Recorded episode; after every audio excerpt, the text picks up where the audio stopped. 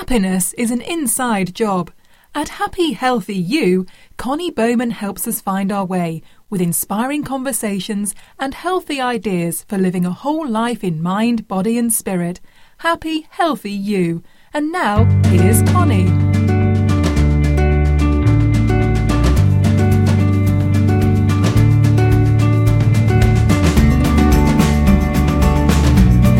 Hi, everybody. Welcome to Happy Healthy You, the podcast. I'm your host, Connie Bowman. And yes, happiness is an inside job. I, I don't know if I've ever shared with you, but the beautiful British voice on the beginning of this podcast is one of my students, Liz Drury. And she came to me many years ago and asked me for some advice about becoming a voiceover student. And funny, her career has probably surpassed mine. I mean, she's just tearing it up over in Britain, and she's got such a great voice. I'm not surprised. But anyway, shout out to Liz. Um, grateful that you did my intro to my podcast, and I love it. And so, yeah, yeah, just in case you were curious. How are you doing? We're in the time of change. As I go to record this podcast, uh, Labor Day has just ended, and so we're heading heading into the fall season. Just uh, that time of change when kids go back to school and moms and dads have a little more freedom and. Um, yeah, so I like this conversation that we're going to have today with our guest because she has written some books for children. She's also written books and spo- she speaks for adults and she's got so much wisdom about the subject of change so i can't wait to talk to her about that um, but before we introduce her i just want to say thank you to my podcast sponsor, Blue Planet Eyewear. I can't be more grateful for you. They are such a great company. They make these eco friendly sunglasses and readers, and I have readers, uh, almost every style of their readers by now because I need a lot of them and I like to have them in just about every room of my house. And they've been gracious enough to uh, give us a little discount. So if you go to their website, uh, blueplaneteyewear.com, and you use the code Connie20, you can get a nice Happy Healthy You visitor discount. So thank you so much for that, Blue Planet Eyewear. They do so much good around the world by providing vision care for people uh, through organizations like See International and Save the Children, and they're just wonderful. And I I love to support companies that give back. So thank you, Blue Planet, and thank you guys. And now, without further ado, I'd like to bring in my guest for today, just because I think we're going to have the best conversation. Ariane de Beauvoisin de Bonvoisin, Ariane de Bonvoisin. Every time I listened to one of her uh, videos, people had a hard time introducing her. So I'm going to ask her to repeat her name. Um, yeah, you can find her all over YouTube. She's laughing in the background. You can find her all over YouTube. She's done. Uh, she's been everywhere, literally. She writes and coaches and speaks on the issues of personal and professional change, happiness, which we love, and inspiration, entrepreneurship, women in the workplace, parenting, and mindful living. She is passionate about helping raise happy, conscious, healthy, and empowered kids. And she's appeared on so many TV and radio shows, including NBC's Today, CBS Early Shows, CNN, ABC News, and she's uh, recently com- completed a TED residency in New York, and her TED talk on life skills for young kids will be available soon. So, Ariane is, I'm, I'm so excited to talk to her because I feel like we're soul sisters. We have so much in common. Welcome, Ariane. Thank you so much for coming on the podcast. Thanks, Connie. Such a pleasure. And you actually did a great job with my last name. So. Uh, you know, it sounded French. Well, it, your mom's French, right? Didn't didn't I see That's that? right. Yeah. Yeah, so mom's French. The translated word is good neighbor. yes, Bon good neighbor. I thought when I first looked at your name, I thought, wow, that's appropriate. Bon voisin and voisin. I've done a little bit of French, and I thought, oh, good vision. She's a visionary. Yes, it's perfect for her. Ah, But then I looked it up, and it was neighbor, and I, and I that's my high school French. That's Uh, just, just as good. Vision, neighborhood. Thank you. Well, yeah, I had such a good time looking at your your YouTube videos where you talk about change because you were kind of the change guru Um, and I love your nine principles of change. And um, yeah, there's so much rich information there. And and I love that you say um, change happens from the inside out. And as you heard Yeah. me say earlier, my little tagline is happiness is an inside job.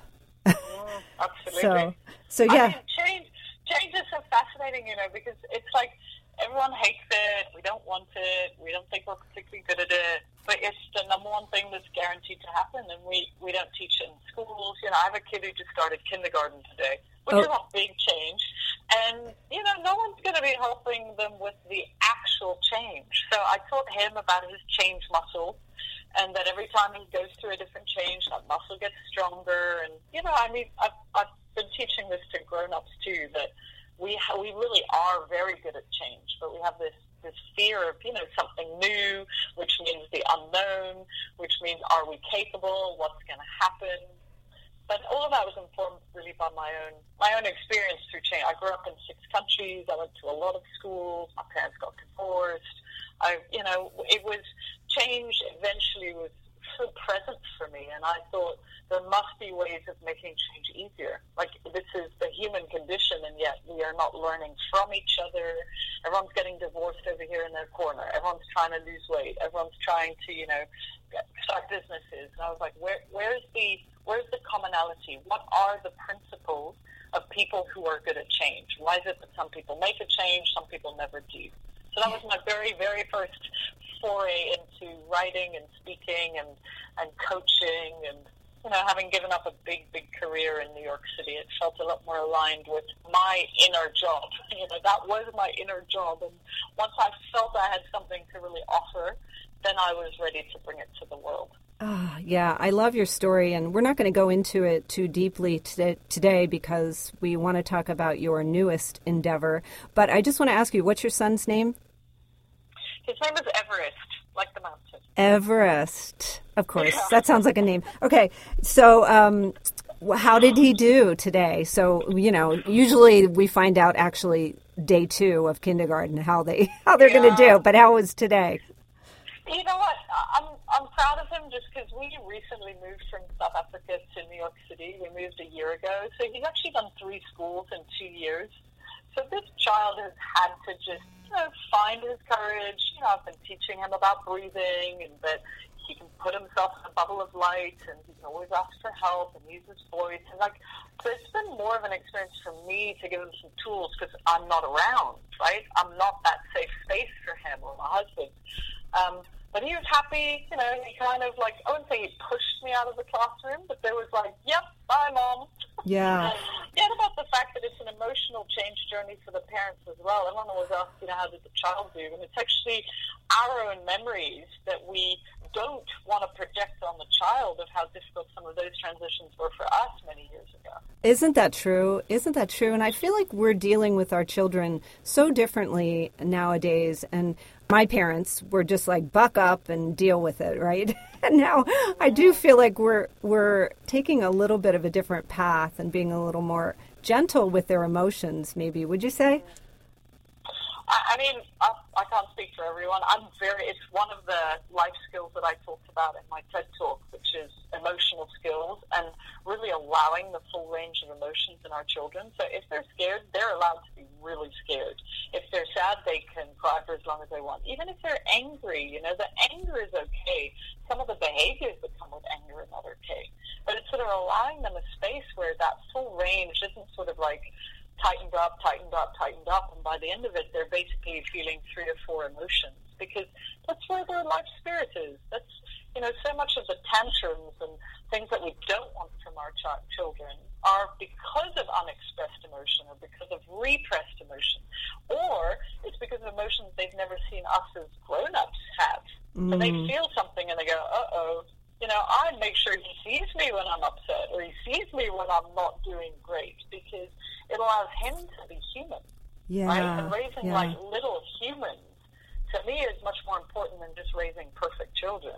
Ah, I love that you say that. Mm. And are they going to be good and kind at kindergarten? Like I, the, the humanity aspect of a child is nearly more important in terms of who they are allowed to be. Mm, Yes, yes. And I think the idea, my husband actually, you mentioned you traveled around and lived in so many different places as you were growing up. My husband was a military brat, as he calls it. I wouldn't call anybody a brat, but he calls himself that, so I'll say that. And I think he developed a certain amount of resiliency for change just by having to uproot and uh, meet new people, and consequently, he's he's such uh, a friendly guy. Pretty much everybody likes him, and he can make friends wherever he goes. So there's a lot to be said for that. I mean, the amazing thing, Connie, about change is, you know, most of the parents I know tend to unconsciously protect their kids from change, so they go to the same shop, same restaurant for Sunday lunch, and the same church, and the same holiday, and the same. You know, there's sort of like a a sort of this is going to keep my child comfortable and safe. And it's sort of you're slightly doing a disservice to your child because once they go out into the bigger world, when things are changing all the time, suddenly, you know, as teenagers or grown-ups, they're like, "Uh oh, something's changing. Something must be wrong," or some, or I, I actually don't know how to be with this. So I'm we look for ways to actually bring in quite fun change. When we walk to school, sometimes I'm like, tell me what's changed in the neighborhood, you know, or tell me what was different today at school, or do you see, mm. like, literally asking them to look for change. Mm. Um, you know, and one of the poems in the new books is very specifically about change. It's one of the longest ones in there because seeing change through the eyes of the child. You know, cutting their hair is a child. Putting on you know different clothes for school is uh, is a change. Having a new sibling, losing a pet. You know, like changing homes. It's like how, how does a child go through those changes? And most of the questions I get asked, you know, in my position is. I get that my child's going through change. How do I help my child with change? Because it's so hard for us as parents Yes, yes, I yeah.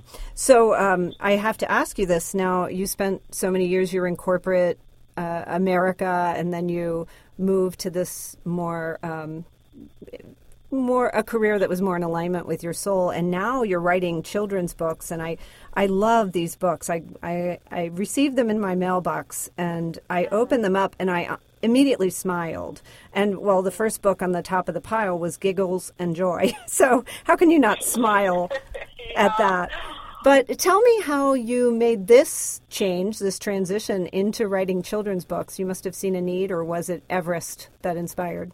you know, I, I think one of the things I'm, I pride myself on is being very in tune with my inner voice because the times in my life where I haven't been have been so painful you know, I got engaged to the wrong guy. I've been in jobs that I knew were wrong for me. I've rented apartments that I knew weren't the right place. Like, I know what it's like to kind of not listen. And so I, I was very sort of tuned inwards, which is, you know, what's what's here for me? What's next? Do I do I keep coaching? Do I keep doing talks for companies? Which I still do. But there was really a sense of wanting to sort of bring what I was what I knew down to the little ones and to be a bit more of a voice for them and for what they most needed to be integrated into the world, to even be a voice for parents. So, of course, I had a child. You know, I was moving into that transition. A lot of my, my peers were talking about parenting issues. And uh, we have all the, you know, traditional kids' books, of course. And I also wanted to go, well, how, how do you teach a child self-kindness? Right? So, for example, we're all obsessed with having our kids be kind to the neighbor, to the postman, to the person in the restaurant. But what about self kindness, like the, the inner voice that they're developing towards themselves? How do you do that? How do you teach them really to be grateful? How do you teach them to breathe? How do you teach them to really love their body? Not, not you know, and I, that I was not finding. And I thought, well, I can go read amazing parenting books, which I've done, happy to talk about the ones I love. But I wasn't finding it in words that children could take on, and I wasn't finding it in illustrations that children could be like fascinated by. And so I, I sort of started playing with it and started going, well, if I were to come up with themes and life skills that I wanted to share and to raise conscious children, you know, children that have their spirit is alive, not just their mind, right? You know, like school's going to do a pretty good job with the mind, but that their spirit is alive and, and fueled with something, you know, beautiful. Like, what would those be? I asked other parents, and then I started just really, you know, opening up to being guided and I had a child who didn't sleep very well, and so I had to come up with words that were helpful and kind. And I, you know, came up with a poem called "You Are Safe." Mm. For this little being to really feel safe in this new world, new environment, new body. I came up with one which is just all about love, where there's nothing for a child to do to feel and be loved. It doesn't depend on performance, it doesn't depend on sleeping, it doesn't depend on anything. I came up with, you know, one all about emotion about, you know, one's called Being Sad and Mad, where children do not understand why we are sad and mad. Um, so, you know, it was all of those things that kind of pointed towards, you know, go do this, Ariane. Like the world's going to support them, and it, it has been true. I mean, I found I found a beautiful illustrator that kind of took the concept and how do you create this in the image of a child? What does the child want to see on a on a piece of paper when we talk about you know beauty and that there's beauty in everyone? I mean, it's been it's been wonderful, and you know I'm in the unknown. Like there's there's a sense of you're always shown one door. If you have the courage to walk through that, you will of course be shown the next door. So the books, the Giggles and Joy books, they launched three months ago, so we're still we're still new, but the response has been beautiful, really yeah. beautiful for the people who find them. They are beautiful, and we should mention your illustrator, Ellie Cross. She. Yes, she did it such a beautiful job. I love, and I, I actually, I want to have you read uh, your favorite uh, excerpt at the end of this podcast. But I just happened Great. to uh, to open to a page that really re- reflects. I think you've talked about a lot of the values that you have expressed in your talks and um, in your teachings, and one of them was one of the uh, important, um, the important things that can help us get through change, especially difficult change, is having an optimistic attitude. And you write about this in your poem "Life Is Beautiful." and that's in the You Are Loved book. Can I just read the yeah. beginning of it? I think I think it's yeah, so sweet. Life is beautiful. Life is hard. Life is magical and mad. Life is scary. Life makes you wary. And life is sometimes quite sad. Life is exciting. Life is surprising. Life is frivolous and fun. Life is quite quiet. Life's a big, noisy riot. And sometimes you get nothing done. and that's yeah. just a little. That's just a beginning. It's, yeah, you know, and just to give give children the experience of both, right? Which is so important because I feel like, you know, we don't live in an either or world. We're not going to raise kids who are either sweet or strong. We need to raise kids who are sweet and strong, right? Who are kind and can use their voice. Who, you know, are emotional and can be well behaved so it, it's sort of, I wanted to show in that specific poem that, you know, both is acceptable. Both is what life is about. So, you know, love and heart and spirit and technology. You know, technology is not going away. It's the world our children are in. It's like, how, how do you allow them to have a foot in both worlds? Yeah, yeah, it's so beautiful. Um, I also love that you tackle some of these um, spiritual subjects with really great inclusivity. Um, you have one about God. I don't have it open to, to that, but it you have that big sort of mandala or prayer, prayer flags. I think with all the different religions, it it's not about which God you worship. It's that whatever God you worship is fine, or you know, however you relate to God, it's okay. It's okay. it's been interesting that one because I've had friends who, you know, are raising their children with no specific religion, no specific, you know, it's just not even talked about. And a lot of the children like that one because it's not labeled, because it's like, you know, it's can you see it in an animal? See it in a tree? Can you see it in the river? Can you see it in your mom's eyes? It's just like it, the child is allowed to kind of look inside, outside, there's a permission, right? There isn't a sort of telling the child. And with that said, I would also say I've had lots of parents with very strong family religious traditions, Jew- Jewish faith, Catholic faith, Buddhist, whatever it is, who said this, these books really do fit side by side next to any faith. They're not against them, they're not for them. They're just like, you know, a friendly hand that sort of allows the topic to be spoken about because that's what's important. Because whatever faith you're raising your children or not, they, they will come across friends who are and who are talking about things like prayer or temple or high holidays or Christmas or God. And it's like, how, how do you allow the conversation to be possible so that your child is equipped for that?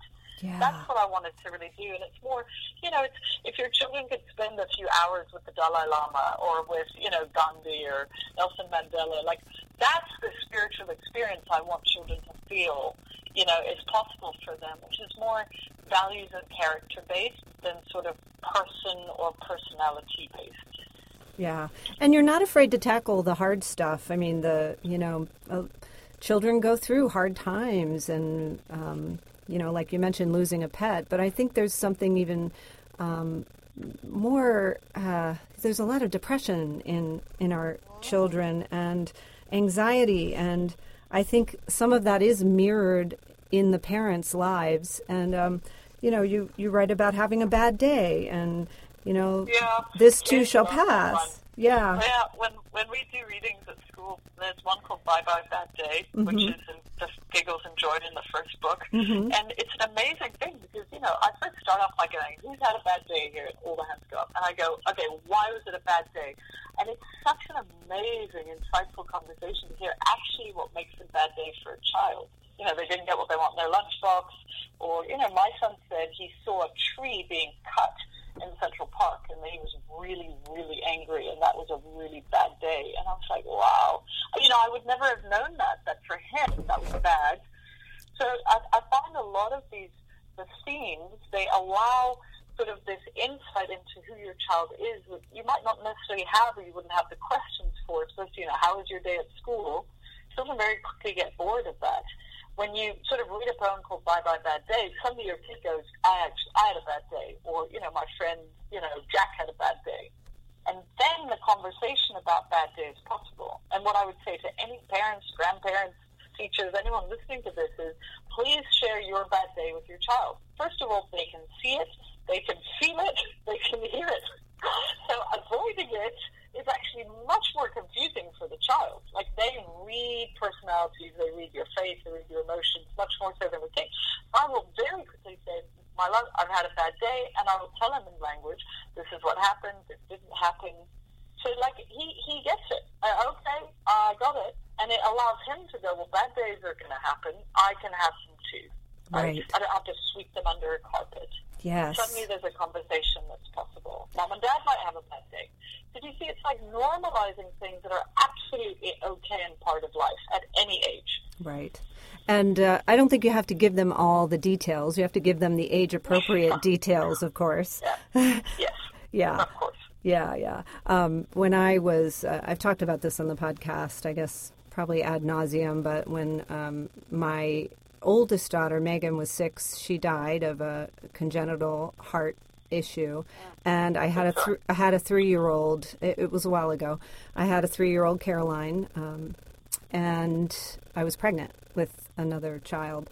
And uh, so, by God's grace, I had some really wise people around me and who gave me books, and I don't know, I got some really great information about how to help Caroline through this, you know, because she was grieving too, even though she, you know, had a limited understanding about death.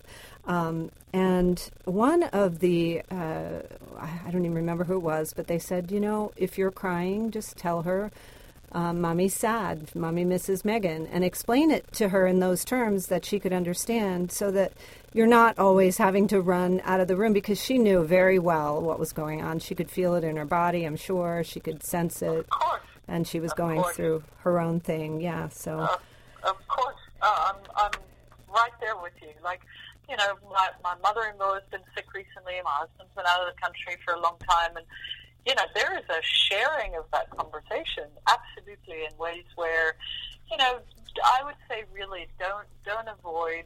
I- I'm a big believer in children being a lot more, you know, aware than we give them credit for, and the more we involve them, you know, in ways that we can, the more they feel part of it as opposed to excluded. The more they feel connected to us, and the more you're giving them that resiliency factor too. Mm, I, you know, you mentioned that separation from parents, and a lot of parents are living. Uh, there's a lot of single single parents raising children, and they're separated from their parents. Do you have any advice? Like, what would you read to uh, your child if they were going through that, maybe soon to be separated for whatever reason, for you know, if they were in the military or um, just living far away? What would you read to them?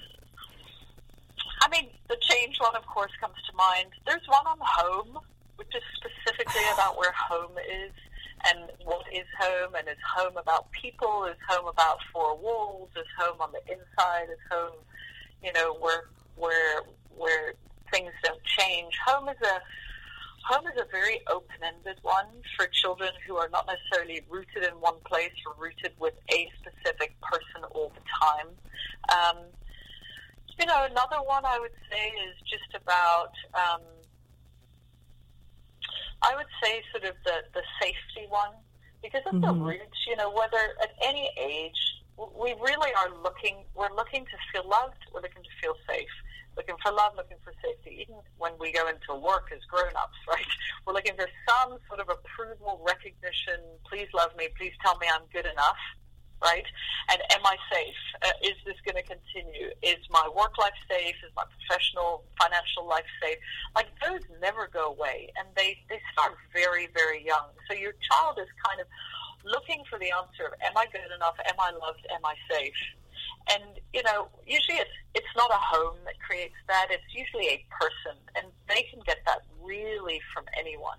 And so the "You Are Safe" poem to me was very important for my child because we moved around a lot. We had a lot of change. We had, you know, also some grieving in the family.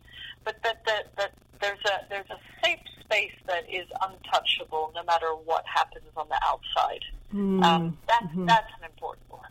I love that. And I'm looking at the um, one of my favorite uh, covers is the being you cover because it has these all these animals. And i too i didn't mention it but i also have a book coming out. It's a children's book and it's all about imagination. Recently i was kind of like why did i why did this story come out of me? Because i kind of too just let it come through me. And it's because i really value imagination in children and fostering that. And the father in my story just fosters this imagination for uh, this little boy. And it's i just I it was kind of funny because I wrote it and I'm like mm, I'm not sure yet exactly what it's about, but then at the end I'm like, oh yeah, that's what it's about, and that's why I care about it. So funny. and it's you know the amazing thing about imagination is just there's sometimes I just sort of I'm present with my child and I watch him. He doesn't even need me to do anything. But I just look at the imagination of what he's seeing and doing and being, and you know, I credit him with giving me the courage to actually launched the books because I am I am not a writer of children's books. I have never drawn anything in my life. I've never thought of having to illustrate anything. Uh-huh. And it's the the stretch that it was for me to go, okay, so I'm gonna let's giggles and joys one. How like what what characters am I gonna do? And I sort of I sat with it and I sort of just had to be childlike and I go, you know what? I'm gonna do a picture of an elephant farting.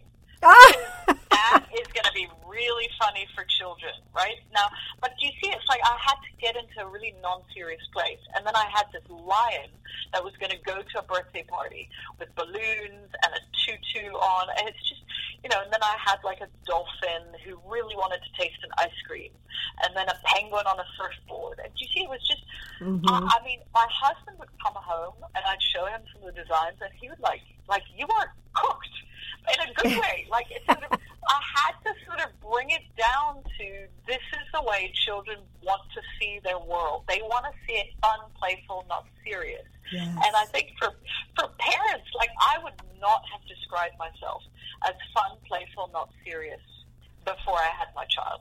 Life was pretty serious. I had a lot to get done. You know, I had not a particularly easy childhood, and performance and work and academics and action. That was really important to me. And so I'm here to say that the what what children heal in us is that it's the playful, it's the imagination, it's the not serious mom. It's not that big of a deal. You know? oh, so true. Oh, it's so true. There's nothing better. Yeah. Um, I want to ask you one more question, then I'll let you pick your favorite um, passage to read. But um, I'm wondering about children who might feel that they stand out in a way that makes them feel different or, um, you know, awkward. You know, you talked about starting school and it's so difficult, and especially like. I don't know, as the children get a little bit older, they realize, you know, I'm different from this person, you know, for whatever reason. Um, is there is there something you can suggest we might read for that? That might yeah. help them through? very specifically, you know, I mean, we have just spent the last five years in South Africa where there are there's every color, race, religion, type, body shape, and it was very important for us to sort of, in some ways, have Everest not see that, right? To just kind of see beyond it and not even notice it. I remember him doing an exercise at school where they were learning about what's the same and what's different, and they had to pick a friend, you know, and his friend was colored, black boy, black hair, curly hair. And, you know, he, they basically had to say, here's what's same and here's what's different. And the amazing thing, Connie, is neither child put that one person was white and the other person was black. Mm-hmm. And as adults, it's the first thing I would have said if I'd done that exercise. Well, you're black and I'm white. Or, you know, they once said, you have curly black hair and I have blonde hair. But neither child in South Africa saw that their skin color was different. I was like, that is extraordinarily beautiful that that was not seen. I feel like a child, a childlike mind reads not uh, a physical, the physical yeah. presentation. It's more like we read each other's essence. And that's yeah, the kind of absolutely. world I want to live in. I just want to, yeah. like, you know, you look beautiful, yeah, but I see your essence. I, I see who you are. Yeah, yeah. So that inspired a poem called Beautiful You, which is about beauty in all different ways. And there's mm-hmm. literally one, two, three. There's like ten children across the page. So all different types, shapes, sizes, abilities, disabilities, colors, ages. You know, and it, it's interesting. Like I wouldn't say it's one of Everest's favorites, probably because he's like, yeah, yeah, mom. I mean, everything. You know, everyone's beautiful. And I think the more they can hear that at age three, four, five, six, the more they have the tools as and when, you know, life's going to start telling them actually you're not that beautiful or you know you're not tall enough or because life does that and it, it shows up. I think the thing is not to protect them from life.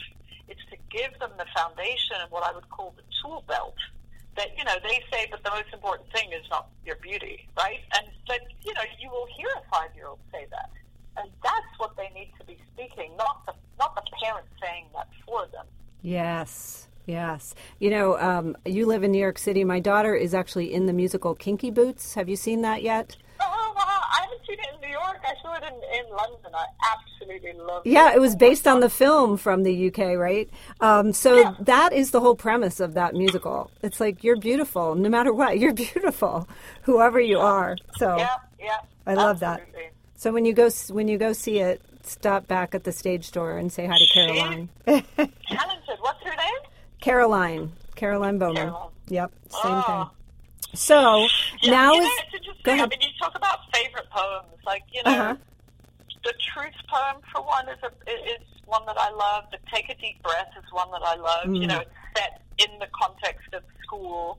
It's set in the context where things are going crazy and mad and books are falling and some kids are shouting. And it's like, what do you do, right? And so there's, there's pictures of dragons that are, you know, under thunder and they don't know what to do, and you teach them to find their breath. You know, we do that a lot with them. we we teach him that you know his brain needs oxygen right now, or the left side and the right side of his body are not friends, and the best way to get them to be friends is to give them oxygen and to teach them the value of, of breathing. Mm. So you know that that's a big one. I'll, I'll I'll read a bit of that one. There's it's hard. My favorite one depends a little bit on what I'm going through or what I feel my son is going through. I can tell you most kids which one they love. They love the being sick one because it's all about aliens throwing up and having spots and having to like take disgusting medicine in spaceships and like they love it. They yeah. love it because of sort of the imagination, and it's it's a sweet one when your kid has a fever or has to go through something, or a sibling has something going on, because they've got a context for it, but there's still some humor in it, yeah. even though you address a difficult subject, and of course kids are going to get sick. I love that one. That's so. Yeah. So the illustrations you know, the are one great. I would say the one that was most deep for me was probably the the title one on being you which is about how you are loved no matter what, and love is not about performance. You know, it's we think being clever is the best thing to be. We think looking pretty is the best thing to see. We want to be fast, be strong, and jump high. But are these really the best goals to live our lives by? Some things you're good at, they're easy for you. Some things you struggle with, have no clue what to do. Your friends might be different, the opposite to you, but we all have our talents and our faults too. Being best in the class or coming top in a test doesn't always mean your life is the best. Being last in a race or never coming first doesn't mean as a person you're also the worst. There's much more to life than positions and grades, and as time goes by, their importance fades. You're loved by your parents, however you score, so don't think that high marks makes them love you more. You're loved not for what you do, it's who you are that's the best part of you. Doing your best is what matters the most. So don't look at your friends to compare or to boast. You know, it's that one continues on because it was it was an important one because I think so many of us, you know, as grown ups were raised very much with performance and you know, mm. doing the right thing and fitting in and in school as being sort of in first place. Mm. And what I want to do is sort of rebalance that and go, of course it's important, but there is something called, you know, spirit and heart and and happy child, right? Mm. Not necessarily really good at school child because I was really good at school child and I was not happy child. Mm. And I was really good at corporate world child adult. Mm-hmm. and I was not happy adult, even though the world had told me that would be my happy ticket, mm. right? And so this one was very important to me to lay a foundation of this is not what life is about. It is not about the school test and the college and the fitting in and getting the job and doing what's expected of you in life. Mm. That does not equal happiness. It's great. It'll help you in this world, but that isn't the source of happiness. You know, so many parents that I've coached one on one, you know, my message to them is you I would say what's most important to you, what you most want for your children. You know, nine out of ten of them say I want my kids to be happy. And if I have permission, we have a very honest conversation about well, what what is being done on the happiness side at, at home, you know, because it's not being done at school, like really. And the biggest mirror they have is their parents. So mm-hmm. all the research, the Harvard research, parenting research shows for your child to be happy, the most important thing is for each parent to be happy. Mm-hmm. Not together necessarily. Right. Each parent. So I was, I was check in with the mom and I go, how are you, like, how happy are you? Dad, how happy are you? Because that is what allows and creates and benefits happy child. And you know what? It's so much harder for the parents to go, oh, shoot. yeah. I, yeah. I wanted some parenting advice, right? I don't want someone to go, well, how happy are you, mom? Right. And I say that in such a loving way because it's, it's, you know, we're tired, we're exhausted, and it's partly because we're not in the sort of focus on ourselves being happy. I'm very bold with my child. I'm like, mom, I, I need some time. I need to speak to a friend, or I need to go do this, or you know, it's it's important for them to see that we also have a life. You know, in Europe, children are not in first place. They yeah. come along, we're happy to have them. They're not in first place, and they do not take over your life. You had a life, you continue to have a life. Mm-hmm. Really important, really important. And I, I feel like, Ariane, you are, this is a little subversive, but I can just imagine a parent laying in bed. My kids are too old, dag on it. I don't know if my 27 uh, year old son will let me do this, but laying in bed, reading these books, and just breathing deeply and relaxing and listening to those words. Yeah, what's sweet is that older siblings sometimes read them to the younger kids, and they love it because they feel they're a little bit in sort of like a parenting role, mm-hmm. but in such a sort of sweet way. And mm-hmm. when the kids can start reading it themselves, it's very it, it's just amazing to see which ones they go for. Mm. Um, you know, I say to parents, you know, get the whole series, of course. You know, they're available as a gift set, and but just actually let the child pick. If if you if there's something going on, obviously in the external world, like look for look for the a theme that might work. But otherwise, let the kid pick because it's it's usually very interesting that that is what's going on for them, not in a bad or a good way, but that's what they're being with. That's what they're processing right now in their life. And use it. Use it for the week. This is a theme for the week. This is what we're thinking about. This is what we're looking at. You know, let's pick one on intuition, right? Trusting yourself. And that I love the books. How do I actually keep teaching it? So that's one of the things. It's just pick one. That's the focus. Make it your theme for the week. I love it. Yeah. I love it. I might even steal one for a yoga class. the breathe, the breath poem is great. That's great for that. Well, uh, the books are Giggles and Joy, the three books Giggles and Joy, Spiritual Life Lessons for Kids, and then there's Being You and You Are Loved. And they're all great lessons and uh, poetry, and the illustrations are beautiful. So, congratulations. Thank you so much, Ariane. I, I Oh, just thank think. you. This is such a gift to the world, to the children. I don't. I have never seen anything like it out there, so I, I'm sure. Yeah, it's very it's it's new. I'm you know I'm excited about having these ty- types of conversations because I feel we've spent so much time focusing on their minds and their bodies, and everyone's shied away a little bit from actually honoring the heart space of a child, the soul mm-hmm. of a child, the spirit of a child, and I, I want to be bold. Like that, we need to focus on what's below their neck. You know, they need to know that they have a body, they have a spirit, they have joy, they have emotions. This is where they are going to find sort of, in some ways, their passion.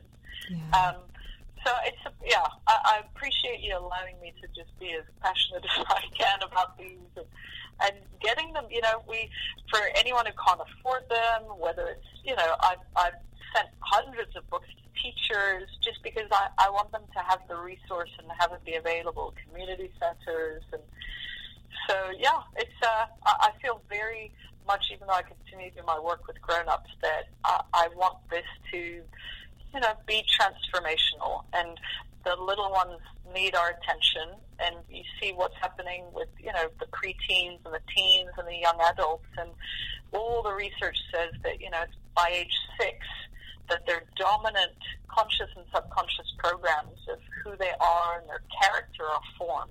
Hmm. So I say to parents, you know, these books are from birth to sort of age seven. Those are the Sometimes years. A little bit mm-hmm. older, yeah, because hmm. that this is the time where the imprinting is happening. This is where they need to hear repeated over and over. Very, very good. I'm so glad you wrote these books, and I can't wait to share them with everyone. Give us all your information, where we, we can find the books, and then more information about you. Of course, so the, the books are, of course, available on Amazon. There's individual books if you want to try one out or look for specific themes. There are gift sets. The gift sets on sale. They're beautiful um, present to give, whether it's baby showers or birthday presents. I had one friend buy 30 books just as birthday presents. She's like, I'm just, you know, every morning before I have to go to a birthday party, I'm rushing to the toy shop and buying anything. So that's just a lovely little thing to give. Um, the website for the books, if you want information from uh, parents and the experts that have endorsed them. We have uh, Dr. Shefali, who's Oprah's parenting expert, who said she loved these books, and of course they need to be in every child's hand and teacher's hand. That website is gigglesandjoy.com. And then my personal website, if you want to keep in touch with me or have a question or need coaching or you want to just know where I'm speaking, that is arianestudio.com. That's A-R-I-A-N-E studio.com. And one thing that's coming in the next few months, in addition to the TED Talk, is I am working on a course um, for parents specifically. Well, how do I teach self kindness? How do I teach intuition? How do I teach, you know, some of the skills? How do I help my child tell the truth? Um, how do we teach compassion and empathy? And that's going to be some audio and video. It's more targeted for parents, teachers, but also, you know, caregivers, nannies, anyone who, you know, has the privilege of, of watching and being with your child. Beautiful, because the world will soon teach it out of you, all those things. All that Yep. self compassion, kindness, love, intuition. Yeah. So beautiful. Thank you, Ariane. I wish you so much luck tomorrow with Everest. day two, in my experience, day two of kindergarten was always more challenging. but That's the day. You know, I think for for you know, I think for me and my husband this morning, like we really just checked in on our own state so that nothing was felt or projected onto him. Like my husband had a hard time being dropped off at school, and I really asked him to do some cleaning up work where that was not even energetically a possibility. Mm-hmm. because Everest, Everest has his own life, and you know we go into the fear of you know what and if, and and to also just fully trust, to trust him, to trust life, to trust in the other kids, to trust in the teachers. Like you see there's a trusting environment, and children need to know not that you trust them, right? Right. And you trust the whole environment and situation and life that is around them. You know, we live in New York City, and there's a you can either trust New York to be a good, wonderful place to live, or you can live in the uh oh, you know, it's New York. Right. And clearly, I'm, we're in the first category, um, and so just yeah, it's it's a lot about the positivity, imagining the best, and whatever we- happens, it's welcome. Yes, welcome what is. And and also I think it, one of the hardest things for me to learn and my parents my parents, my children and my parents. that was a Freudian slip.